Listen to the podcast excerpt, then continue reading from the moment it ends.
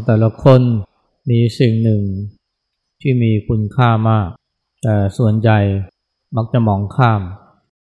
ซึ่งเป็นเรื่องที่น่าเสียดายมาก สิ่งนั้นคืออะไรนะคือความใส่ใจ ความใส่ใจเนี่ยมันเหมือนทรัพย์นะที่เราแต่ละคนเนี่ยมีจำกัดเหมือนกับเวลาเนี่ยแต่ละคนเนี่ยมีเวลาที่จำกัด ในโลกนี้ ความใส่ใจของเราก็เช่นเดียวกันนะ เราไม่สามารถจะใส่ใจกับทุกเรื่องได้งั้นถ้าเราสามารถใส่ใจกับทุกเรื่องได้เนี่ย มันก็คงไม่ค่อยมีคุณค่าเท่าไหร่ แต่เราจะให้ความใส่ใจกับสิ่งใดก็ตามเนี่ย เราจึงต้องเลือกว่ามันสำคัญหรือเปล่า เพราะว่า ความใส่ใจเนี่ยมันเป็นสิ่งที่ต้องทำควบคู่ไปกับการให้เวลา เราจะให้ความใส่ใจกับเรื่องอะไร ก็หมายความว่าเราต้องให้เวลากับสิ่งนั้นด้วย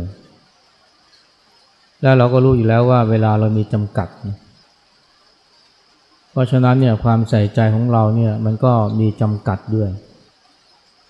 เราไม่สามารถจะให้ความใส่ใจกับทุกเรื่องได้ เราก็ต้องเลือกสิ่งที่เราจะให้ความใส่ใจ และสิ่งนั้นก็ควรจะเป็นสิ่งที่มีคุณค่า มีความสำคัญต่อชีวิตของเรา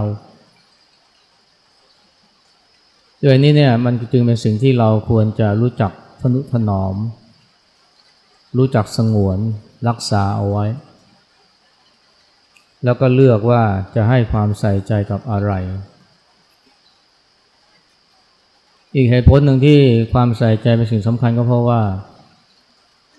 ไม่ว่าเราจะทำอะไรให้ได้ผลเนี่ยมันต้องมีความใส่ใจประกอบด้วย อย่างเวลาเราเรียนหนังสือเนี่ย ถ้าเราไม่มีความใส่ใจในวิชาที่เราเรียน หรือสิ่งที่ครูบาอาจารย์ถ่ายทอด เราก็ไม่มีทางจะได้ความรู้ ตัวอยู่ในชั้น ขณะที่ครูสอนแต่ว่าใจเราไปใส่ใจกับสิ่งอื่น ความรู้จะเกิดขึ้นได้อย่างไร เวลาเราทำงาน เราต้องอาศัยความใส่ใจในงานที่ทำ จึงจะเกิดความสำเร็จ ถ้าเราไม่ใส่ใจในงานที่ทำแม้งานนั้นเนี่ยจะมีคุณค่ามีความหมาย แต่ก็ลงท้ายนะ ก็คือไม่เกิดอะไรขึ้นเลย การปฏิบัติธรรมก็เหมือนกันนะ ปฏิบัติธรรมเนี่ย ไม่ว่าจะปฏิบัติด้วยวิธีใด ถ้าเราไม่ให้ความใส่ใจกับสิ่งที่ทำไม่ว่าระหว่างที่นั่งขณะที่เดิน ไม่ว่าจะกำหนดลมหายใจ หรือว่าอิเรียบทการเคลื่อนไหว ถ้าเราไม่เอาความใส่ใจหรือไม่ให้ความใส่ใจกับสิ่งที่ทำ มันก็คือการทำฟรีๆไม่เกิดประโยชน์อะไรจริงๆอย่าว่าแต่การเรียนการทำมาหางิทำมาหากิน ประกอบอาชีพหรือว่าการปฏิบัติทำเลยนะแม้กระทั่งการดำเนินชีวิตประจำวันเนี่ยถ้าเราไม่ใส่ใจกับการกิน อาจจะ เกิดการสำลักนะอาหารติดคอ หรือกินในสิ่งที่มันเป็นโทษต่อร่างกาย เวลาเราแต่งตัวถ้าเราไม่ใส่ใจกับการแต่งตัว ก็อาจจะลืมรูดซิป หรือว่ากลัดกระดุมผิด ก็ทำให้เกิดความอับอายขายหน้า เช่นเดียวกันนะถ้าเราขับรถถ้าไม่มีความใส่ใจกับการขับรถ ก็จะหลงทาง หรือว่าเกิดอุบัติเหตุ ชนคนที่กำลังข้ามถนน เสียบปลั๊กไฟ ถ้าไม่มีความใส่ใจระหว่างที่เสียบ ไฟก็อาจจะช็อตเพราะว่ามือเปียกน้ำ ตายได้ดังนั้นความใส่ใจเนี่ยมันเป็นสิ่งที่สำคัญมากนะที่สามารถจะทำให้ชีวิตเราเนี่ย ปกติสุข หรือว่าเกิดอันตรายได้ แค่เดินลงบันได แต่ถ้าไม่ใส่ใจการลงมันเดินลงบันไดก็อาจจะพลัดตกบันไดหัวแตก หรือว่ากระโหลกร้าว เส้นเลือดในสมองแตกอัมพฤกษ์อัมพาตหรือตายได้ไม่ว่าเราทำอะไรเนี่ย มันต้องอาศัยความใส่ใจทั้งนั้น จึงพูดได้ว่าความใส่ใจเนี่ยมันเป็น เป็นทรัพย์ที่มีค่ามาก จะทำความดีสร้างบุญสร้างกุศล ถ้าไม่ใส่ใจในสิ่งที่ทำแทนที่จะได้บุญก็อาจจะได้บาปแทนที่จะเกิดประโยชน์ก็เกิดโทษ แต่คนเราไม่ค่อยเห็นความสำคัญนะของความใส่ใจ เราไม่รู้จักทนุถนอมไม่รู้จักสงวนให้กับสิ่งที่มีค่า หรือมีความสำคัญพลอยไปมัวแต่ไปให้ความใส่ใจกับสิ่งอื่นที่มันไม่มีประโยชน์ อย่างเช่น ไปใส่ใจกับเรื่องของชาวบ้าน เรื่องของดาราที่อาจจะไม่ได้เกี่ยวข้องอะไรกับเรา เรื่องของ เพื่อนร่วมงาน อยากจะรู้ว่าเขามีเขาเป็นกิ๊กกับใคร หรือว่าเขาทะเลาะกับใคร ไม่ใช่เรื่องของเรา แต่ก็ไปให้ความใส่ใจกับเรื่องราวของคนเหล่านั้น อันนี้ละวันนอกจากไม่เกิดประโยชน์แล้วมันก็ยังเสียเวลา ราะคนเรามีเวลาที่จำกัด และเดี๋ยวนี้เนี่ยมันมีอะไรที่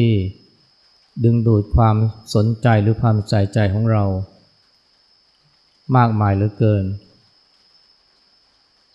เช่นโซเชียลมีเดีย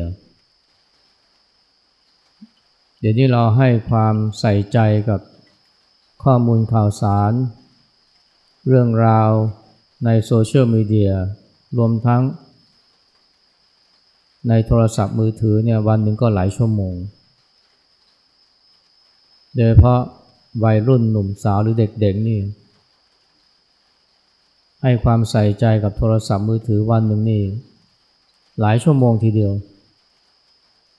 โดยที่ไม่ได้ตระหนักเลยว่าเนี่ยมันเป็นสิ่งที่มีค่าที่ควรจะเลือก ว่า ควรจะใส่ใจกับ อะไรที่มันสำคัญกว่า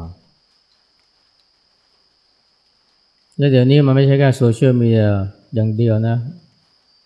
อบายมุก ความบันเทิงเริงรม เพลงหนัง การพนัน เกมออนไลน์พวกนี้เนี่ย มาล้วนแล้วแต่ดึงความใส่ใจของ ผู้คน จนไม่เหลือ ความใส่ใจที่จะให้กับสิ่งอื่น เช่นแม้กระทั่งการพักผ่อน การศึกษาความรู้แล้วผู้ใหญ่ก็เป็นกันเยอะนะเรามัวแต่ให้ความใส่ใจกับสิ่งที่มันอาจจะปนเปื้อกิเลส สนองความอยากรู้อยากเห็น แต่ไม่เกิดประโยชน์เลย และยิ่งกว่านั้นเนี่ยก็อาจจะไปใส่ใจกับคำนินทาของคนนั้นคนนี้ ไปใส่ใจกับ ไปใส่ใจว่าเขาจะมองเราอย่างไรอันนี้ก็เป็นกันเยอะนะเเขามองเราอย่างไรเขาพูดถึงเราอย่างไร แม้จะเป็นคำนินทาว่าร้ายก็เอาแต่ไปใส่ใจ มันไม่ใช่แค่เสียเวลาแต่มันเสียอารมณ์ด้วย แล้วเราก็ไปให้ความใส่ใจกับสิ่งที่ ขัดใจเราไม่ถูกใจเราก็ไม่น้อยนะ ในการไปให้ความใส่ใจกับสิ่งที่มันปนเปื้อกิเลสหรือว่าสนุกสนานบันเทิงนี่มันก็ยังพอมีประโยชน์อยู่บ้างคลายเครียด แต่ไปให้ความใส่ใจกับคำพูดคำดินทา หรือว่าสิ่งที่มากระทบกระทั่ง สิ่งที่ขัดใจเราเนี่ย อันนี้มันไม่เกิดประโยชน์อะไรเลยน นอกจากเสียเวลายังทำให้เกิดเสียอารมณ์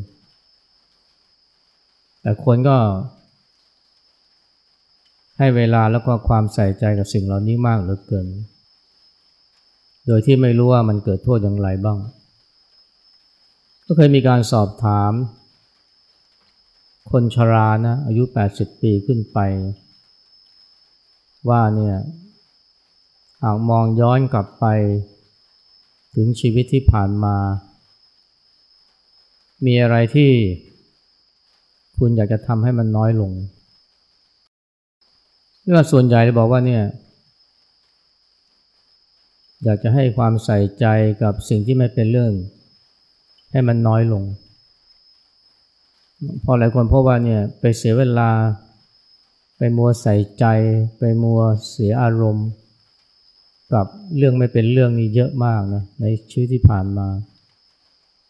คำพูดของผู้คนคำดินทา หรือว่าเรื่องกระทบกระทั่ง บางทีมันก็ ไม่ใช่เรื่องใหญ่โตนะ เช่น ขับรถปาดหน้ากัน ก็ไปเสียเวลา บางทีก็ไปทะเลาะกกันกับเรื่อง กับการ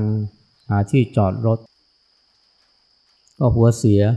ไปกับเรื่องพวกนี้ และวันหนึ่งมันไม่ใช่แค่เรื่องเดียวมีหลายเรื่องมาก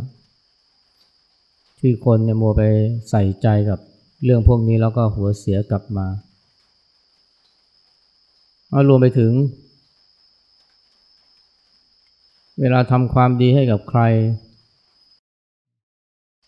เขาไม่เห็นความดีของเรา ก็น้อยอกน้อยใจก็โกรธโมโหขับแค้น ที่หมดเวลาเสียอารมณ์ไปกับเรื่องพวกนี้เนี่ยนับสิบปีเลย ไปมัวใส่ใจกับเรื่องพวกนี้ ไปโมโหเสียกับเรื่องเหล่านี้ มารู้ตัวว่าพลาดไปแล้วก็ตอนที่แก่แล้วมีเวลาเหลือน้อยแล้ว นี่เป็นเพราะคนเราเนี่ยไม่ค่อยได้เห็น คุณค่านะของความใส่ใจ มัวแต่ปล่อยมัวแต่ไปใส่ใจกับเรื่องไม่เป็นเรื่อง เรื่องของชาวบ้าน หรือว่าเรื่องที่มันไม่ค่อยได้เป็นประโยชน์ แต่ว่ามันสนองความอยากรู้อยากเห็นหรือว่าสนองกิเลสชั่วครู่ชั่วยาม แล้วเนื่องจากคนเรามีความใส่ใจจำกัดนะเหมือนกับเวลา พอเราไปใส่ใจกับเรื่องไม่เป็นเรื่องไอ้สิ่งที่ควรจะใส่ใจก็เลยไม่ได้ทำเช่นใส่ใจกับคนที่มีคุณค่าต่อชีวิตของเรา เวลาก็ถามคนชราว่าเนี่ย เมื่อมองย้อนกลับไปอะไรที่อยากจะทำให้มันมากขึ้นหลายคนก็จะพูดเลยนะ อยากจะให้เวลากับครอบครัวมากขึ้น อยากให้เวลากับลูก สมัยที่ลูกเขายังเล็ก นะเราให้เวลาเขาน้อยไป เราให้ความใส่ใจเขาน้อยไปเสร็จแล้วพอลูกโตขึ้นก็มีปัญหา หรือว่าเหินห่างหมางเมินกัน ไม่ใช่แค่ลูกเดียวนะ พ่อแม่เนี่ยทุกคนทุกวันนี้คนเราเนี่ยให้ความใส่ใจกับบุปการีเนี่ยน้อย เพราะว่าความใส่ใจมันหมดไปกับเรื่องไม่เป็นเรื่องเรื่องที่ ไม่สำคัญ อาจจะรวมไปถึงเรื่องการงาน แต่ว่ามันไม่มีความพอดี มัวเพลินกับงานการ เพราะว่าหลงในชื่อเสียงความสำเร็จ หน้าตาที่ได้รับจากงานการ แต่ว่าในสิ่งที่ควรคนที่ควรจะรับความใส่ใจจากจากเรา กับแทบไม่มี เช่นพ่อแม่บุปการีผู้มีพระคุณ อันนี้ก็เป็นสิ่งที่คนแก่หลายคนเนี่ยเขาเขาพูดนะเสียใจที่ เสียใจที่ให้ความใส่ใจน้อย และที่จริงแล้วเนี่ยมันก็จะว่าไปเป็นเพราะเราเนี่ยไม่ค่อยรู้เท่าทัน สิ่งรอบตัวก็ได้ เพราะเดี๋ยวนี้เนี่ย มันมีอะไรต่ออะไรที่พยายามดึงความใส่ใจหรือความสนใจจากเรา เพราะว่าถ้าเราไปสนใจกับเรื่องอะไร มันก็หมายถึงการที่เราควักเงินจ่ายให้กับสิ่งนั้น โฆษณาเนี่ยนะมันเป็นสิ่งที่พยายามดึงดูดความใส่ใจจากเรามากเลย เดี๋ยวนี้ไปที่ไหนที่ไหนก็จะเห็นโฆษณา ถ้าเราอยู่ในเมืองเนี่ยเราต้องพยายามแข่งกันเพื่อดึงความใส่ใจหรือดึงสายตาของเรา ถ้าเป็นภาพนิ่ง ก็ดึงความใส่ใจจากเราได้น้อย แต่ถ้าเป็นภาพที่เคลื่อนไหว มันก็จะดึงความใส่ใจของเราเดี๋ยวนี้ไปดูสถานที่ไหนที่ไหนในเมืองเนี่ย มันมีแต่สิ่งที่พยายามดึงความใส่ใจของเรา แม้กระทั่งในรถไฟฟ้าเนี่ยก็ต้องมีภาพโฆษณาเคลื่อนไหว เพื่อล่อสายตาของเรา ซึ่งมันก็ต้องแข่งกับโทรศัพท์มือถือนะเพราะโทรศัพท์มือถือมันก็ มีอะไรต่ออะไรที่จะดึงความสนใจของเราโซเชียลมีเดียเนี่ยเขาก็พยายามทำทุกกระบวนท่า เพื่อให้เราเนี่ยใส่ใจหรือให้เวลากับ แอปของเขาเนี่ยให้มากที่สุด เพื่อเราเพื่อเพิ่ม engagement เนี่ยเพื่อเราจะได้แชร์ เพื่อเราจะได้คอมเมนต์นะก็จะมีลูกเล่นมากมาย ทั้งหมดนี้ก็เพื่อจะดึงความใส่ใจของเรา เพราะว่าถ้าเราใส่ใจมาก ความอยากที่จะซื้อนั่นซื้อนี่ก็มี หรือว่าอย่างน้อยเนี่ยมันก็เป็นข้อมูลให้เขาไปขายได้ เดี๋ยวนี้นะไม่ว่าเราจะทำอะไรอยู่ที่ไหนเนี่ยมันก็จะมีสิ่งที่เขาคอยล่อลวงความใส่ใจของเรา และสุดท้ายเราก็ไม่มี เราก็ไม่เหลือความไม่เหลือเวลาหรือความใส่ใจพอที่จะทำในสิ่งที่มีค่า แม้กระทั่งการเรียนหนังสือ หรือว่าการให้เวลากับคนที่เรารักถ้ามันไม่ใช่แค่นั้นสิ่งที่เราควรจะใส่ใจเนี่ย มันไม่ใช่แค่คนรอบตัว แต่ที่ไม่ควรจะมองข้ามคือกายใจ ถ้าเราไม่ใส่ใจกับกายและใจ ไม่ให้ความใส่ใจเพียงพอนะ เราก็จะจมอยู่ในความหลง แล้วที่คนทุกวันนี้เนี่ย ไม่สามารถจะให้ความใส่ใจกับสิ่งที่มีค่า แต่มัวไปใส่ใจกับ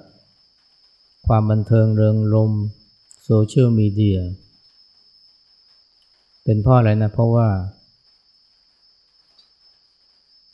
ไม่รู้เท่าทัน ไม่รู้เท่าทันความอยาก ไม่รู้เท่าทันอารมณ์ที่เกิดขึ้นพูดง่ายๆคือไม่มีสติ แล้วคนเราเนี่ย ตราบใดที่เราไม่มีสตินะในการที่จะใส่ใจสิ่งที่มีคุณค่ามีความสำคัญมันก็ยากนะแม้กระทั่งขณะที่ฟังคำบรรยายอยู่เนี่ยอุตส่าห์พาตัวมาถึงศาลาหอไตร แต่ว่าสิ่งที่ได้ยินเนี่ย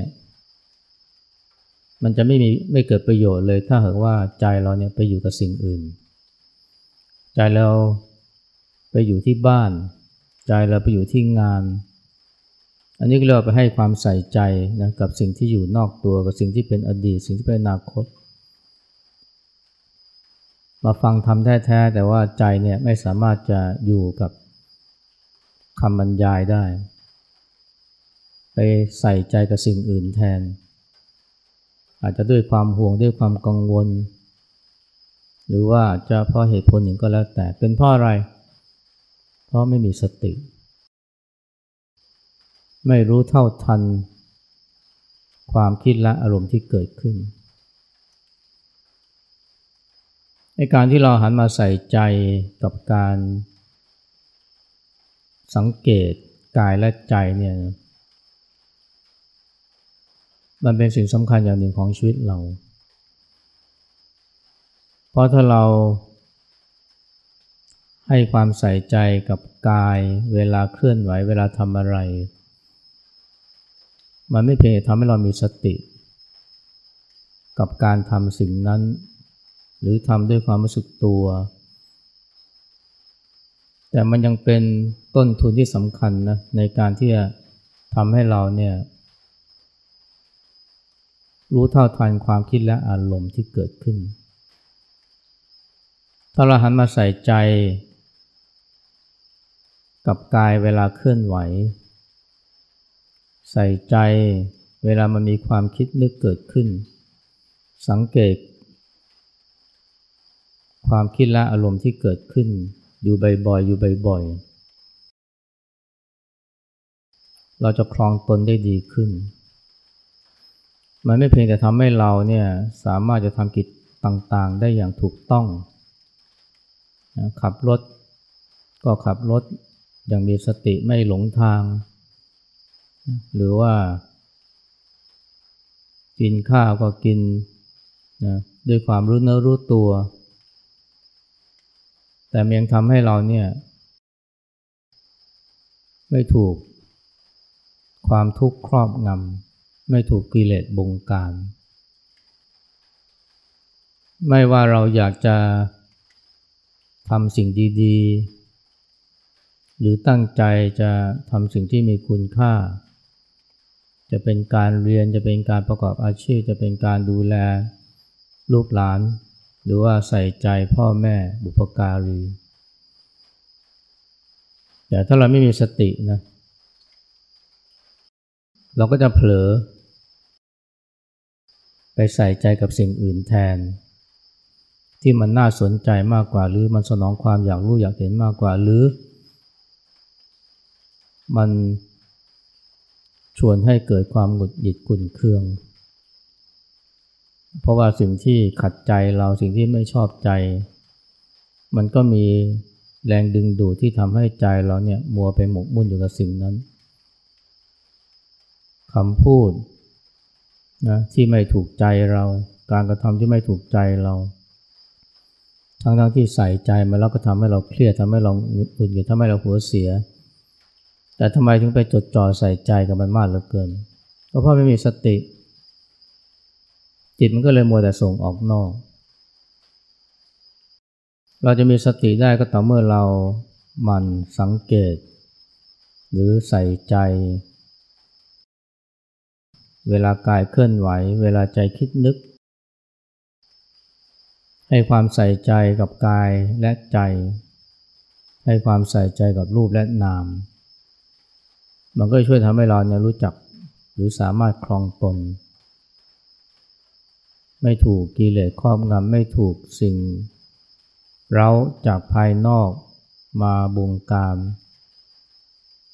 ไม่ถูก สิ่งร่อเร้าเย้ายวนจากโฆษณาจากโซเชียลมีเดียจากโทรศัพท์มือถือเนี่ยนะมันล่อให้เราไปใส่ใจกับสิ่งอื่น เดี๋ยวนี้เนี่ยนะมันมันก็จะมีเสียงเตือนอยู่เรื่อยๆทำอะไรก็จะมีเสียงเตือนจากโทรศัพท์ เสียงเตือนจากไลน์เสียงเตือนจากโซเชียลมีเดียเตือนเพื่ออะไรเพื่อเราไปใส่ใจ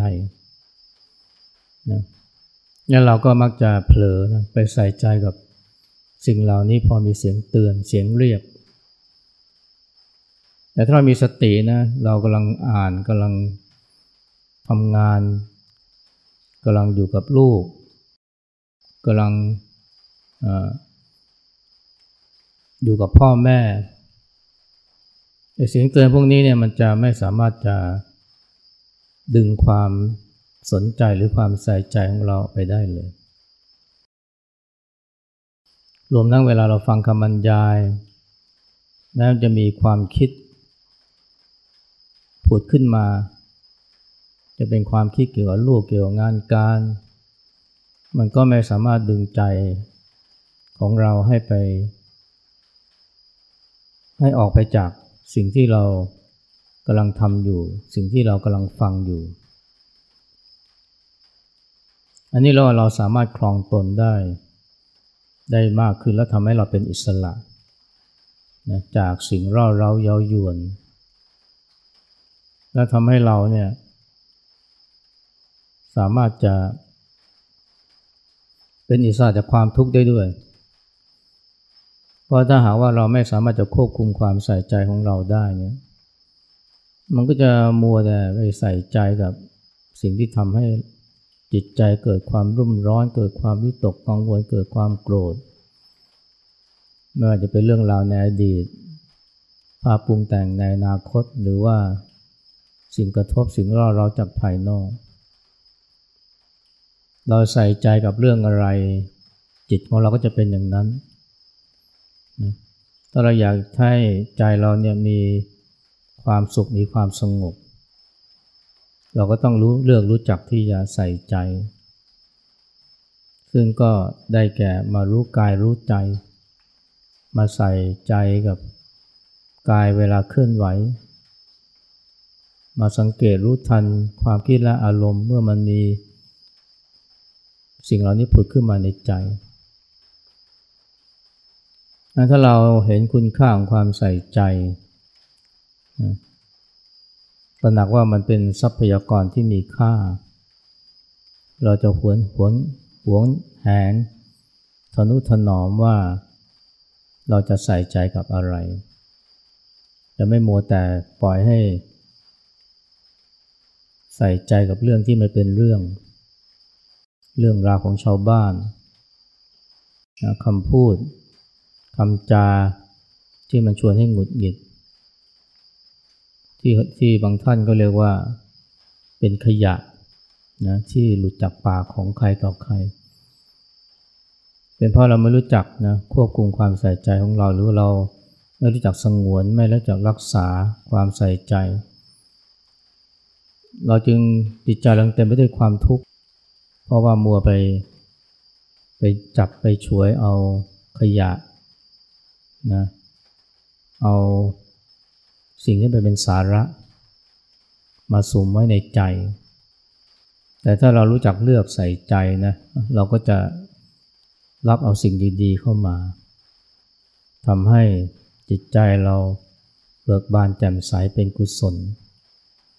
แล้วก็เจริญงอกงาม